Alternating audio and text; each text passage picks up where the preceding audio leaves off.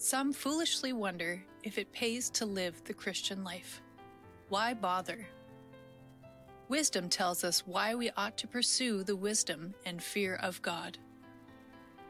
Then you will understand what is right, just, and fair, and you will find the right way to go.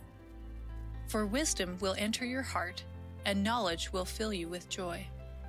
Wise choices will watch over you. Understanding will keep you safe. Wisdom will save you from evil people, from those whose words are twisted. These men turn from the right way and walk down dark paths. They take pleasure in doing wrong, and they enjoy the twisted ways of evil. Their actions are crooked, and their ways are wrong. The fruit of the life that is devoted to wisdom is the fruit of joy. This joy is ours because we are protected against evil people and we have wisdom to make right decisions. While foolish people have no idea how to live, the wise are confident and sure of themselves. It is not because of pride, but because of clear protection of God. While fools seek the guidance of fortune tellers and psychics, the wise person has the guidance of the Lord. How foolish it is to be a fool. Amen. How foolish it is to be a fool. Well, we have been spending all summer learning how not to be fools, learning how to be wise. And remember, we said that, that to be a fool has nothing to do with your IQ. To be a fool is to reject God, is to reject His will and His purpose for our lives. And so we want to be wise people. We want to be a people that does and that do the will of God. Now, let me just uh, share with you uh, something about Jacques, Jean-Jacques Rousseau and Blaise Pascal. Uh, we don't often uh, uh, refer to men like this because some might feel it's a bit too deep and uh, maybe too difficult. But I, one thing I do know about the people of Cross Church is that they're smarter than average. So I just want to say that I think that you'll appreciate what I got to share this morning about these two men. First of all, Jean Jacques Rousseau. He was born in the 1700s, and uh, he is one of the philosophers of the Enlightenment. He wrote a book, or really an essay, called Discourse on the Science and Arts. And after having written that, he instantly rose to fame. And they say that what he wrote in that paper forever changed the way that humans view human beings. His basic thesis said this man is naturally good, and anything that is not natural has corrupted us from this natural state. It's been argued that romantic philosophy, and when I say romantic philosophy, we're not talking about amour or about love, we're talking more about a period in history.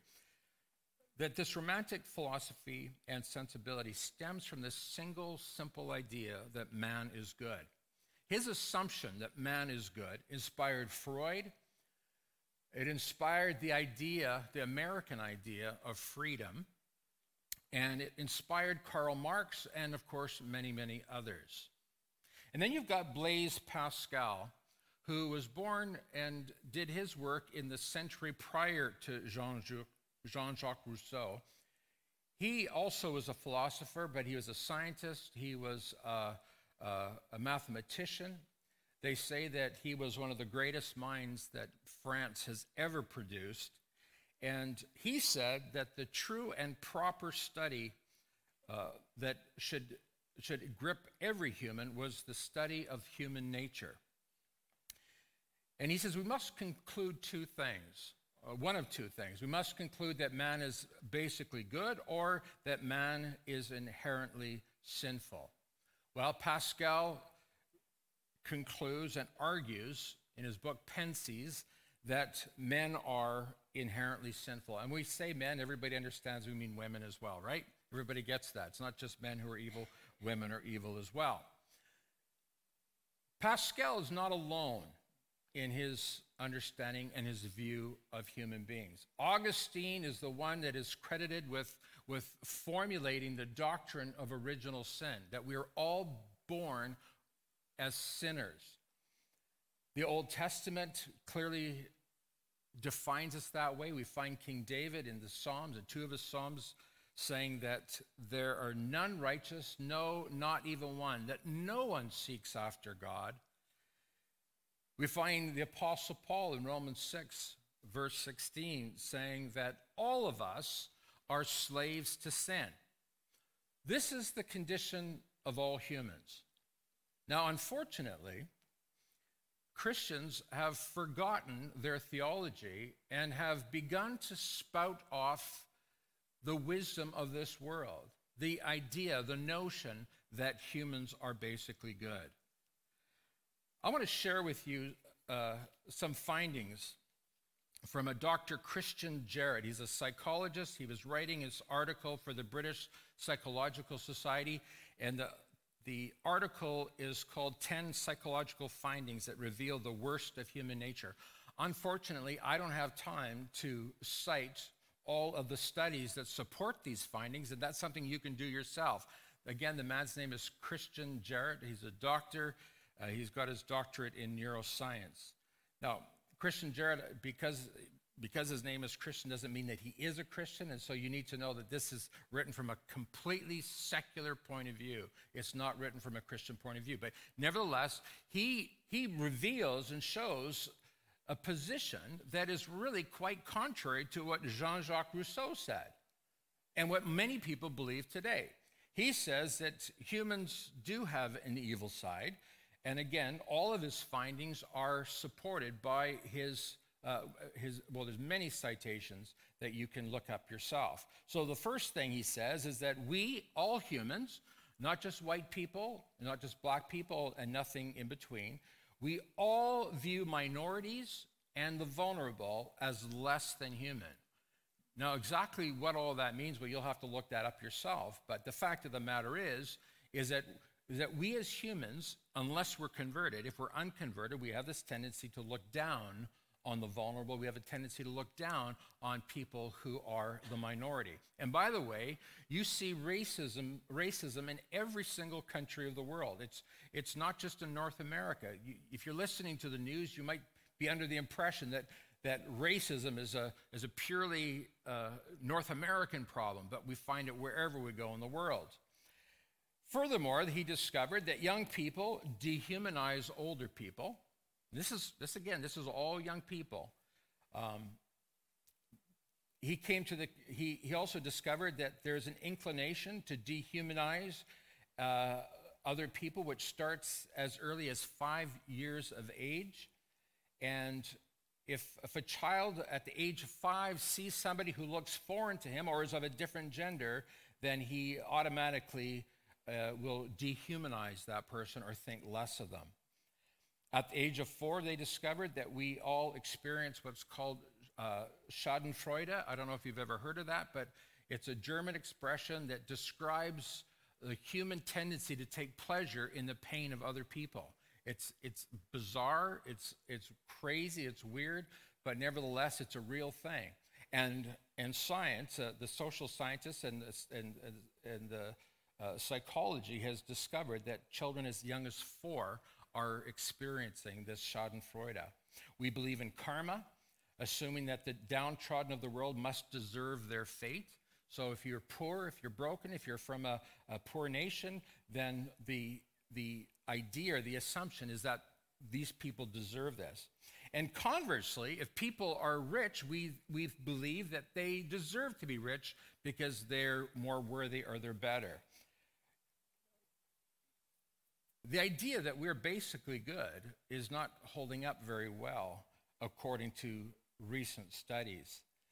Here's something else we are blinkered and we're dogmatic. We refuse to acknowledge facts. We refuse to give up our prejudice. We tend to, to, to stick to our prejudice, regardless of what the facts say. We would rather electrocute ourselves. This is, this is hilarious. We would rather electrocute ourselves and spend time in our own thoughts. That's what they discovered.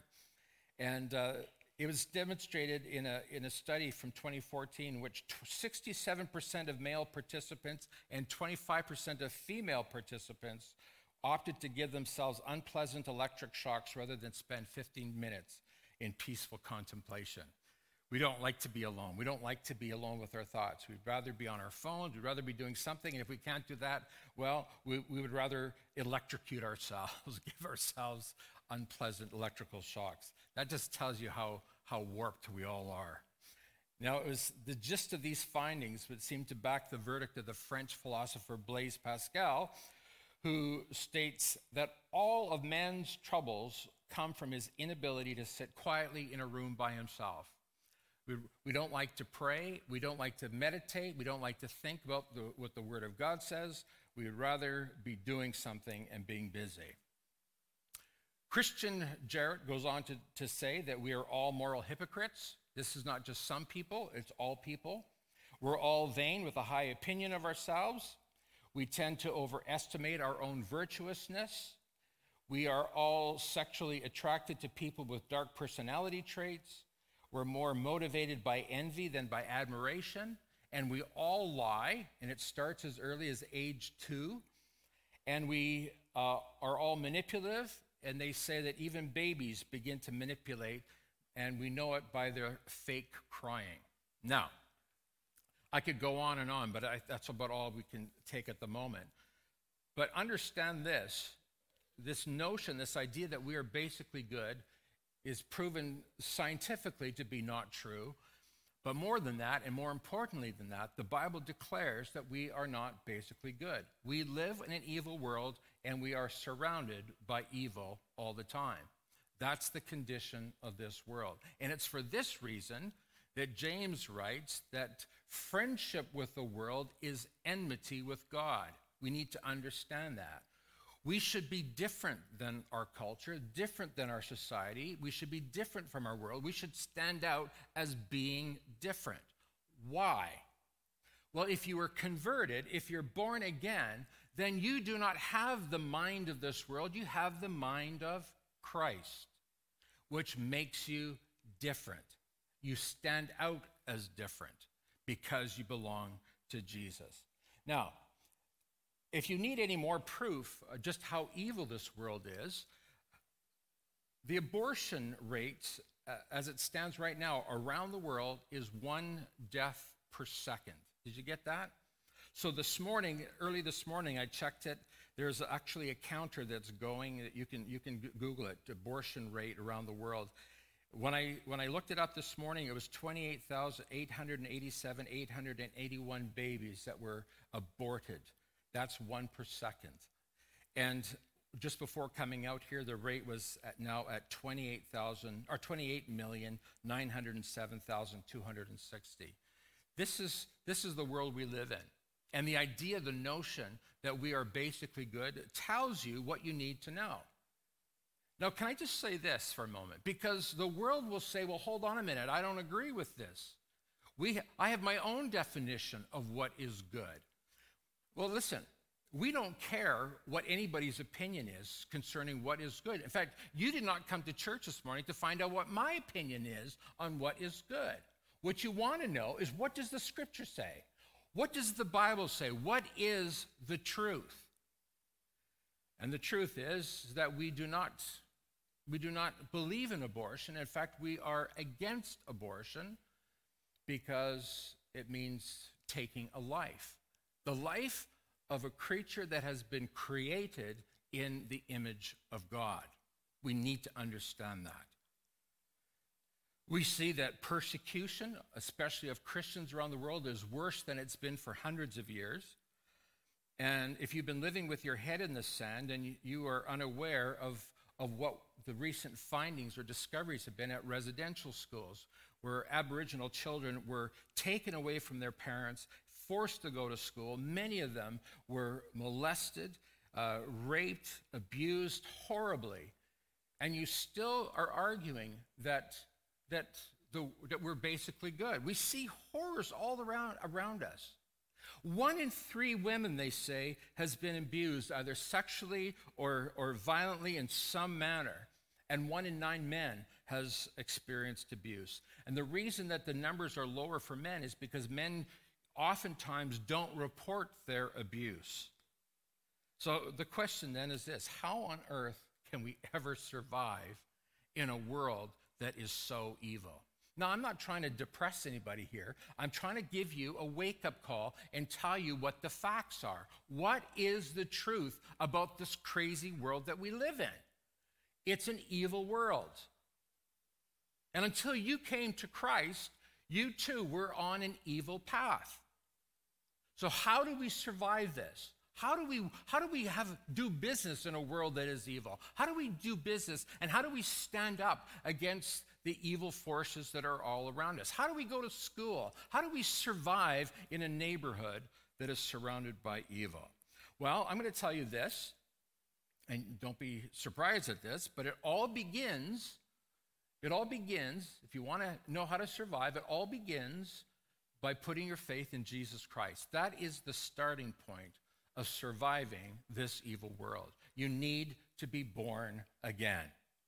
You need to be a Christian. Would you say amen to that? Amen. And after you've become a Christian, that's if you've truly become a Christian, then you need to follow the teachings of the Lord Jesus Christ.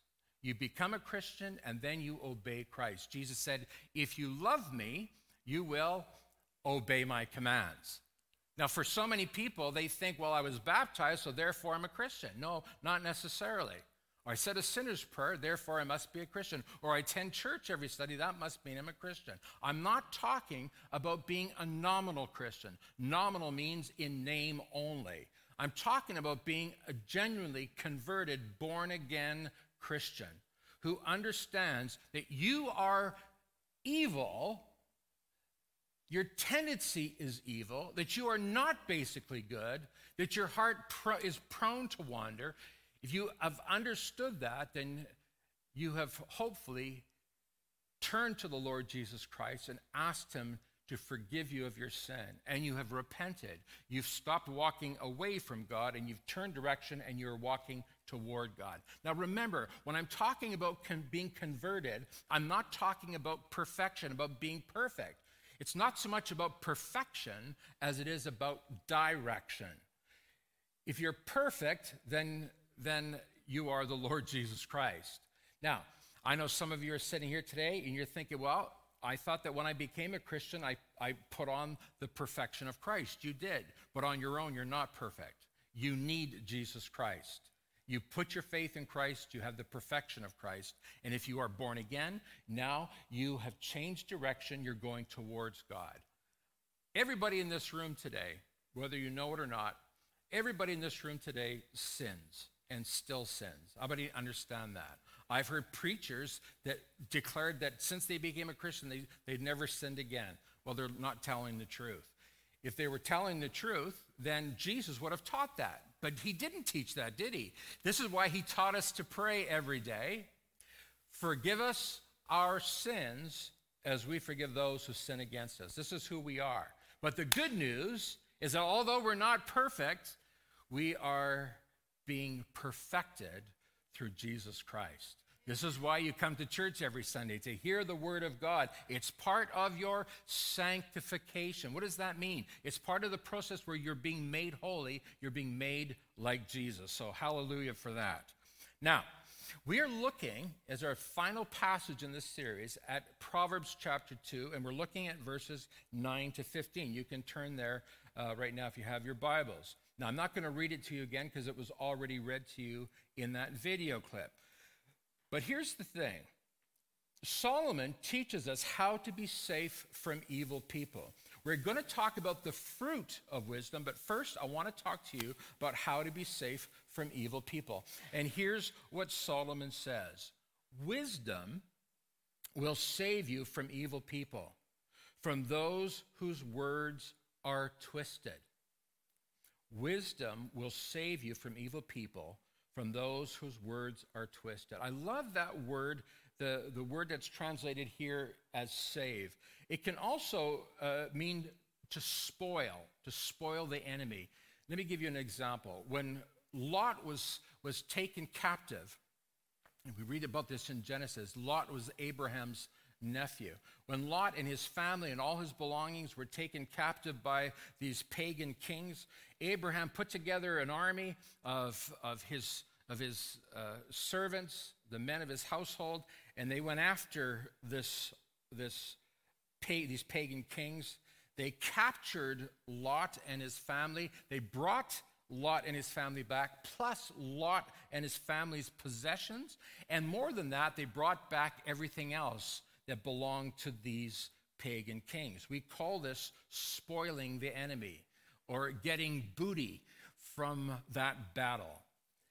This is what we're talking about here. Wisdom is not just on the defensive, because this is what we so often think as Christians. We, we, uh, we take a defensive position. No, wisdom is not just defensive, it's also offensive. And when I say offensive, I'm not saying obnoxious, but I'm saying it's taking steps that overcomes evil. It conquers evil. This is why the Apostle Paul says that we are more than conquerors through Jesus Christ. I want everybody to understand today your position in Jesus Christ. You are more than a conqueror. You don't have to sit back and, and cower because evil is nearby, because evil men are on the loose. You stand confidently and with assurance that Jesus Christ dwells within you richly, and you are more than a conqueror through Christ. This is who you are. And this wisdom that we're talking about is a wisdom that comes from God. It's, an, it's, it's a, a superpower, if you will, and I'm going to sh- share that with more about that in just a few moments. But first of all, what you need to understand is you need to understand who evil people are, and you need to understand what they're like. And so Solomon tells us, verses 13 to 15, and here's what he says He says, These evil people, and it, by the way, let me just stop right there because if the Apostle Paul was, uh, was reading this right now, he'd say, These evil men or these, these evil people, which were, which were some of you at one time before you became Christians, you too were evil people.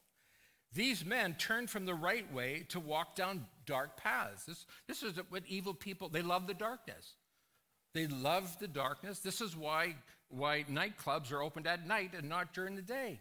Could you imagine, imagine a nightclub going dancing at 7 a.m. in the morning? Nobody does that. You don't go drinking at 7 in the morning unless you've got a drinking problem. But it's at night. Dark paths, the shadows. This is, this is the sign that your heart is still in an evil place, that it has still not been conquered by the light. You prefer the darkness. You prefer the shadows. You prefer lying to telling the truth. You don't want people to know, know anything about you. You want to remain in your cocoon of darkness. Verse 14, they take pleasure in doing wrong. Did you hear that? This is what, this is what uh, Christian Jarrett discovered, this psychologist. He said at age four, we already have this love of of, of watching other people suffer, this schadenfreude. It's wild. They take pleasure in doing evil. We take pleasure in seeing evil being done to others. And they enjoy the twisted ways of evil. Their actions, Solomon says, are crooked and their ways are wrong. So here's the great shock.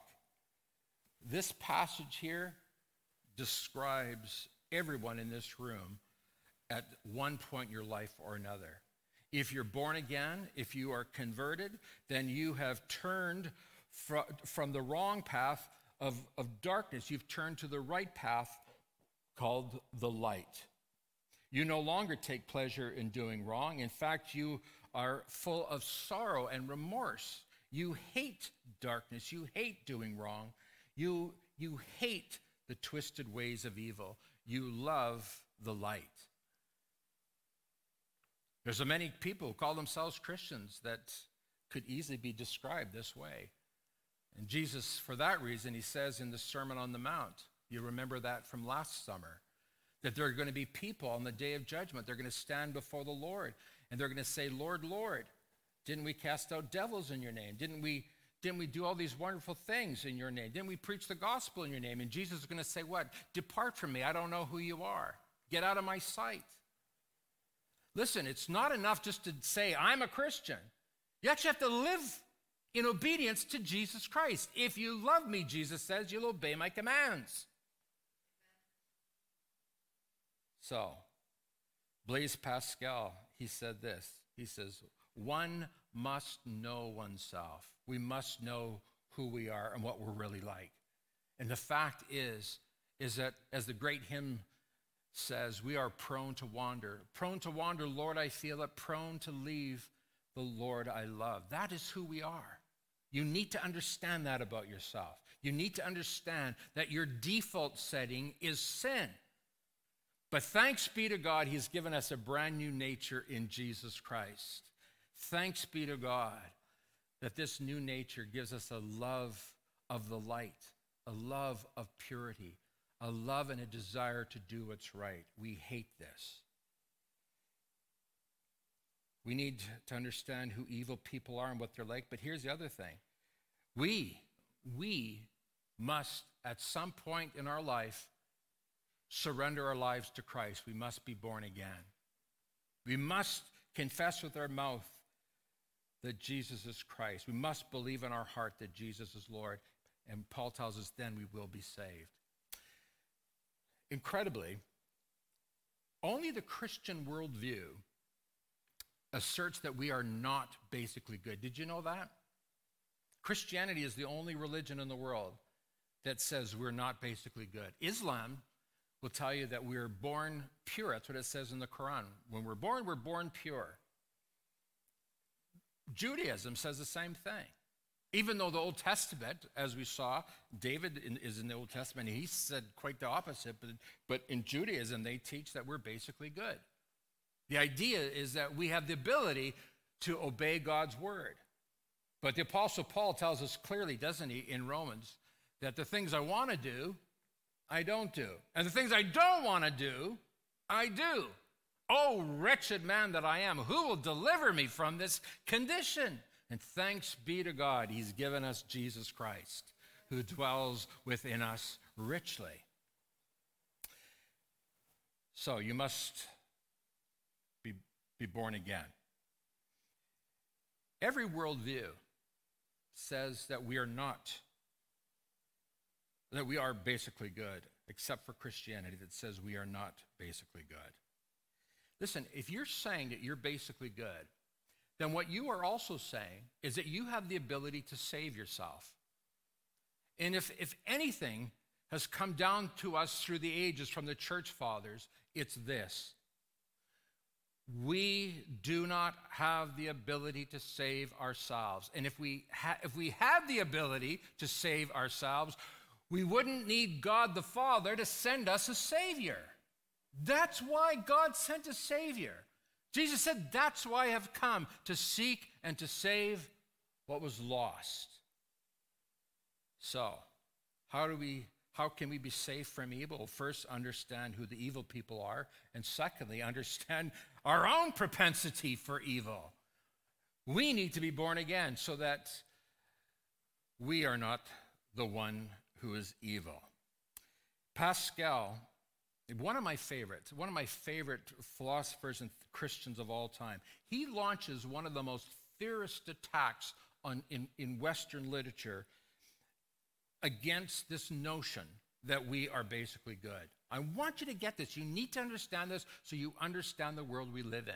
He says we are all incomprehensible monsters. That is who we are until we're born again. When we're born again, we receive the wisdom of God.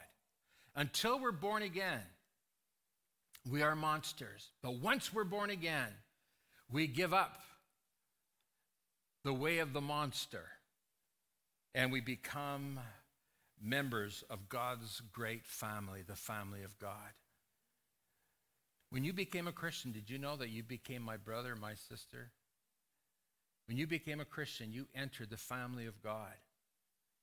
And in the family of God, we have what we call saints. Did you know that you have sin beside you, a saint? Nick, on the other side of you, you've got saints. We're saints. Why? Because we're good enough? Absolutely not. We're saints because we put our faith in Jesus and Jesus Christ has justified us. He has made us right with God. And God declares that we are saints. God declares that we are righteous. God declares that we are holy. Hallelujah. That, my friends, is the gospel of Jesus Christ. But first, we have to understand our own inclination to sin. So Paul says to the Romans, Romans 10, he says, verse, verse 10 to 12, he says, as it is written, none is righteous, no, not one. No one understands, no one seeks for God. All have turned aside together, they have become worthless. No one does good, no, not even one. Hey, can I just say something to you today? Because this is a trend in many churches now. Many churches are trying to have what they call a seeker sensitive church. The notion that there are people who are not born again seeking for God. We just heard it, didn't we? Paul has just declared it. There's nobody seeking for God. This notion, this idea that the unconverted is seeking for God is not a biblical idea. David says it in the Psalms. Paul repeats it here in Romans chapter 10. And so in our church, when I'm preaching, I'm preaching to believers. I'm not preaching to the unconverted, I'm preaching to the converted. Do you get this? It's only when you're born again, it's only when you're converted that you are seeking for God. So you say, well, then how does a person who's unconverted find God? I'll tell you how. There's a beautiful partnership. It's called the work of the Holy Spirit and the preaching of the gospel. If somebody here today is not born again, but you, you're hearing the gospel of Jesus Christ, how you can be made right with God, and I just told you it's by putting your faith in Christ, then the Spirit of the living God is working in your heart. And the Bible says it like this He has taken the blindness from your eyes. The God of this world, who is Satan, has blinded the eyes of those who are spiritually dead.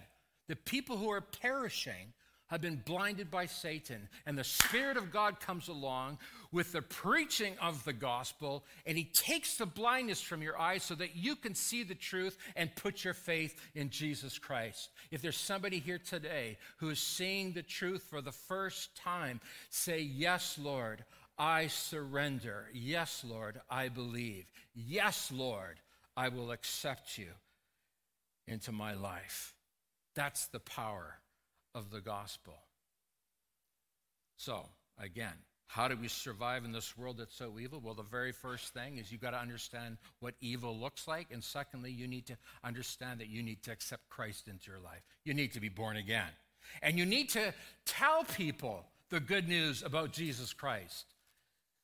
Why is it that we're so afraid to tell people about Christ? I can tell you why, because you're afraid of being persecuted. And yet, and yet we're told, Jesus himself says it. Anybody who's a Christian is going to be persecuted. Paul says that to Timothy. If, if you are a Christian, then you can count on being persecuted for your faith. Why? Because the world hates the truth. The world loves the darkness. You get this? But we, in the power of the Holy Spirit, go forward preaching the gospel, believing that God has got people waiting for us to tell them about Jesus. You don't know who, who's waiting right now for your message of love, uh, your message about Jesus. And this is why, in the power that has been given to you when you were born again, you must go in that power and tell people about Christ. That's how we survive this world. That's how we survive evil. Now, I'm going to tell you something. When you became a Christian, God began to transform your mind.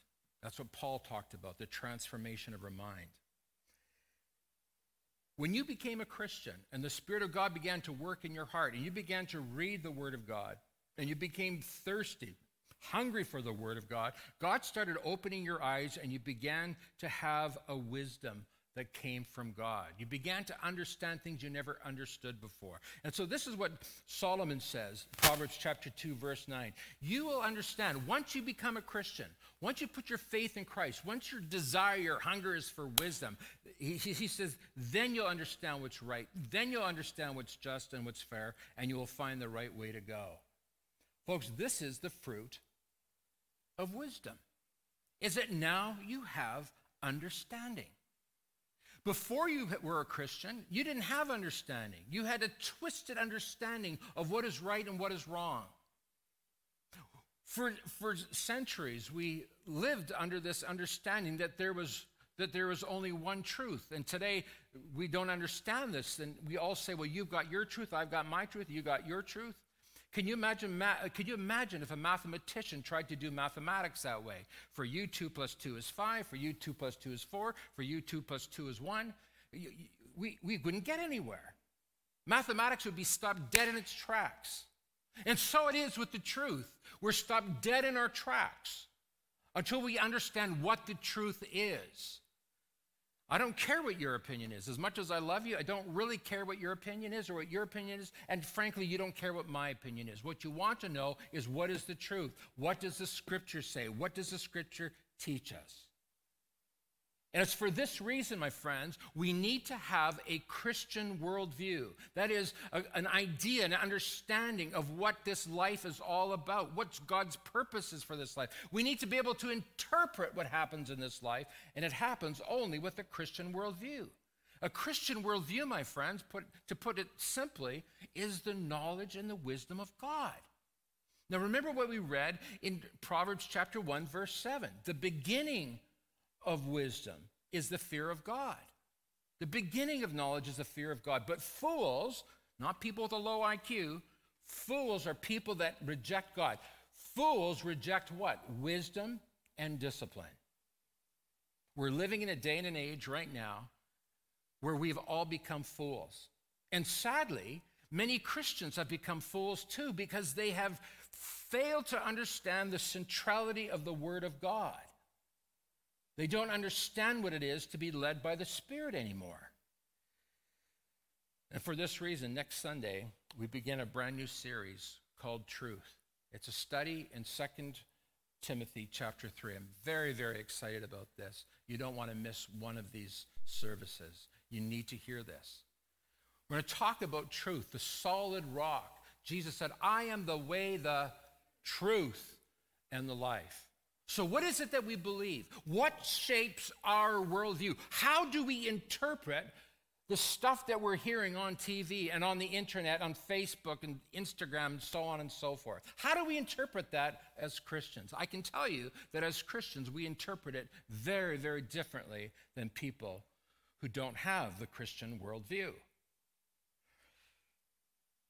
People just seem to be utterly incapable of thinking anymore. Gloria brought to my attention a posting. It was on Instagram.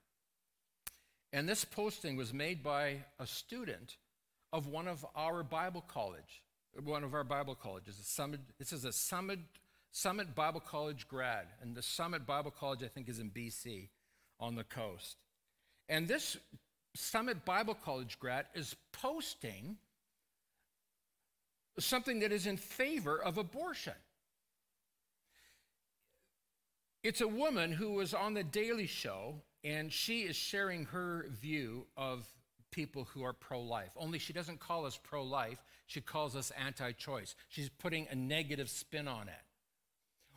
Christians are pro life because we understand that life is sacred.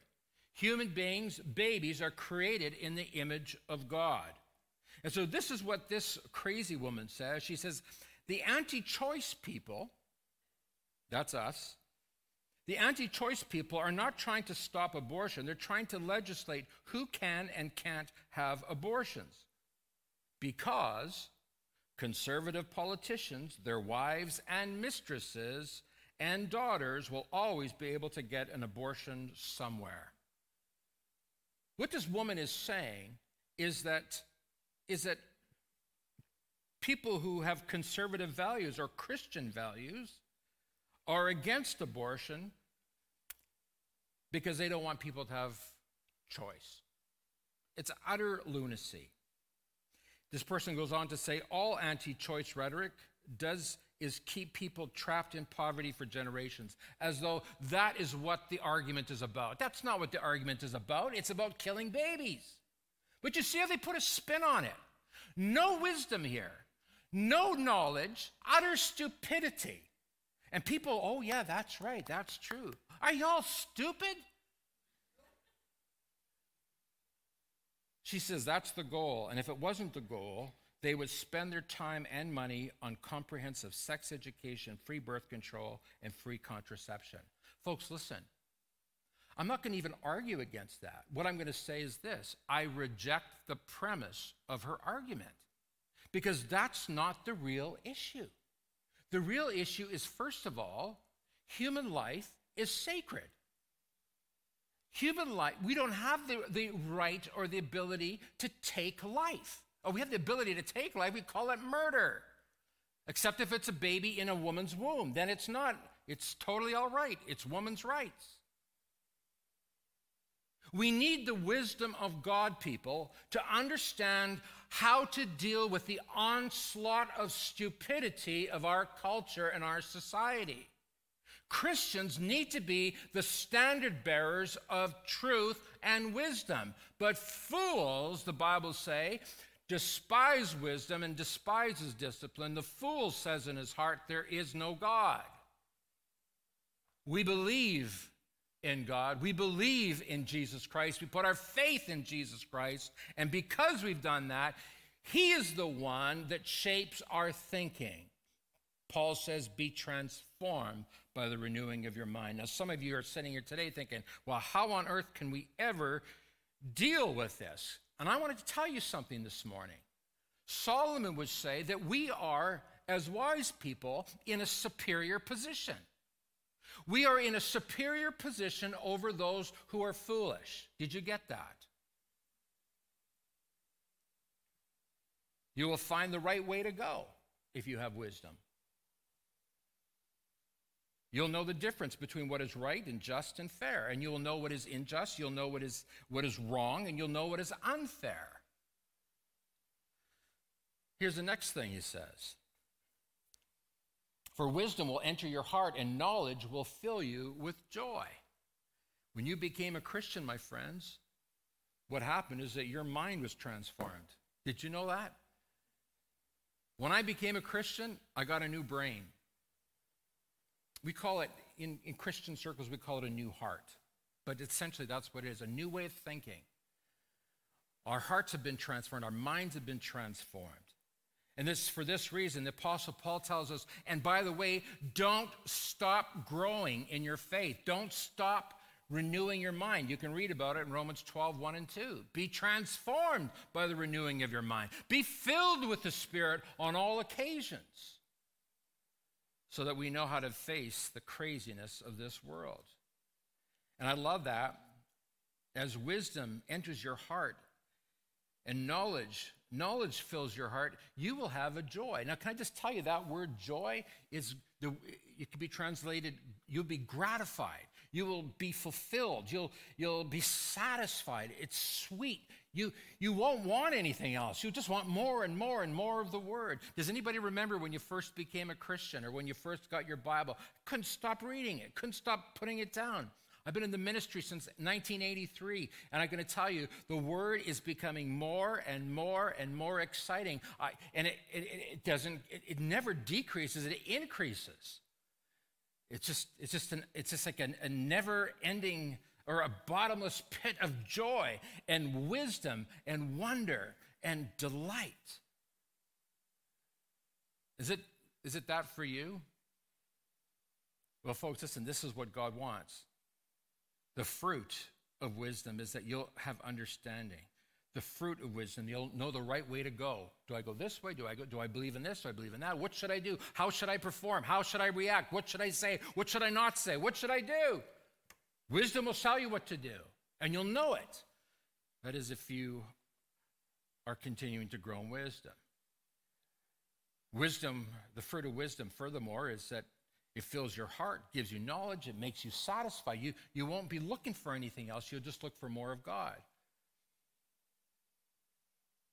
When Smith Wigglesworth, this is, this is the beginning of the last century, when he became a Christian, he, he couldn't read anything. He taught himself to read by reading the Bible, the King James Version, no less. And it was the only book he read, and he always said, I can't get enough of this book. This is well into his old age. Can't get enough of this. Why? Because he discovered the, the sweetness, the pleasantness, the, the, the, the satisfaction of knowing truth. This is the fruit, my friends, of wisdom. The more you have, the more you're going to love it. And then finally, I want to share this with you. This is so cool. This is, to me, this is, this is the icing on the cake. Verse, six, verse 11. Solomon says, Wise choices will watch over you, understanding will keep you safe. You see that word, uh, the, the, the, phrase there, wise choices? That's a translation of the Hebrew, mezimau.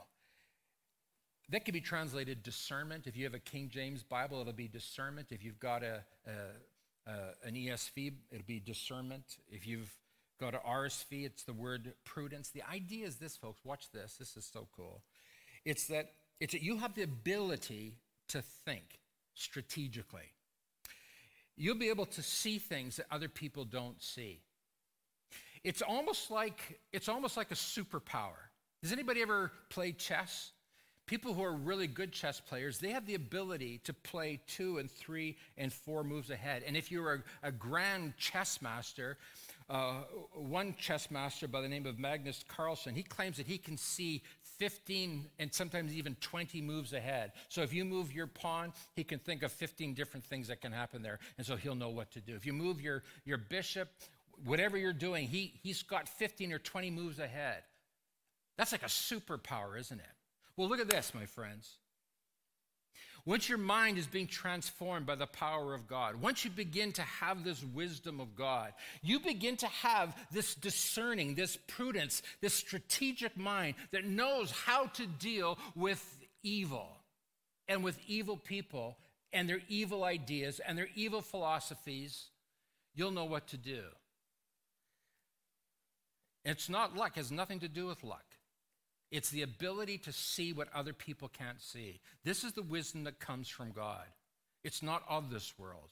It's supernatural, it's divine, and it belongs to every man, every woman whose desire and longing it is to please the Lord. Jesus said, in, in, in, in Matthew chapter 22, verses 15 to 17, the Pharisees came to Jesus, and, uh, and, and here's what Jesus said he, he, said, Be as wise as serpents and as gentle as doves. We've got to be sweet and gentle people, not arrogant, not nasty. We're, we're not violent. We're, we're not aggressive, but we're sweet and gentle people. But Jesus says, in being sweet and gentle, be as wise as a serpent. And so we read about, well, we see a prime example of this, Matthew 22 we see actually two incidents eh, of it. We see the Pharisees coming to trap Jesus because they hated Jesus. Jesus was teaching the truth, and Jesus was exposing the Pharisees for being what they are serpents, he called them. These are supposed to be the spiritual leaders of the nation. The Pharisees wanted to trap him, and so did the Sadducees. Let me just tell you about the Pharisees. They're the first ones that come after Jesus. You can read about it yourself in verses 15 to 17 of Matthew 22. Teacher, they said to him, we know that you're an honest man. What are they doing? They're flattering him. But Jesus is not stupid. You see, he can see through this. He sees two and three moves ahead. He knows what's coming. We know that you, touch, that you teach the truth about God's way, so tell us what you think. Is it right to pay taxes to Caesar or not? Now, Jesus knows where this is going. There's no good answer to that question. Is it right to pay taxes to Caesar? So if Jesus says it's wrong to pay taxes to Caesar, then the Pharisees will go tell the Romans Jesus is teaching people not to pay taxes. Jesus will be arrested, he'll be put to death. But if Jesus says it's right to pay uh, taxes to Caesar, then the Pharisees will tell all the Jews, and he'll be arrested for teaching something that is contrary to Jewish law. It's a, it's a, it's, it's a no win situation. There's no good answer to that question unless you have the wisdom of God. And so Jesus looks at them. He knows that they're trying to trap him. He knows that they're trying, they're trying to kill him. And Jesus says, Do you have a coin on you? Yeah, here's one. Jesus turns it around and says, Whose image is that? Oh, that's Caesar. That's, that's Caesar. And then Jesus says, Give to Caesar the things that belong to Caesar, and give to God the things that belong to God. Bam! And it says that the, the Pharisees heard what Jesus said and they were amazed, and then they just laughed and walked away. This is the wisdom of God, my friends. This is the wisdom that belongs to every believer, every Christian whose heart is set on obeying God, doing the will of God. Every heart that's set on following Jesus. We don't have to be afraid of anything. And by the way, can I tell you this? Because I know some of you are thinking, well, Jesus did end up going to the cross. They did get him in the end. No, they didn't. No, they didn't. Jesus says, nobody's sending me to the cross. I, this is something I chose to do. I went to the cross. For the joy that was before him, Jesus went to the cross. Jesus could have called down the armies of heaven and finished them all off. He could have done that. But he went to the cross to die because somebody needed to pay the penalty for our sin. Jesus did not go to the cross because he had no choice. He had the choice, and that was to obey the Father because of his love for us. So, folks, while we're living in this world, before we, we enter eternity, God calls us to live with the wisdom of God. You don't have to fear evil. You don't need to be afraid. God will lead you by His word and by His Spirit. If you're a Christian today, the Spirit of God dwells within you richly. And now it's time for you and me to start living as people who are wise. Because the fear of the Lord is the foundation of knowledge.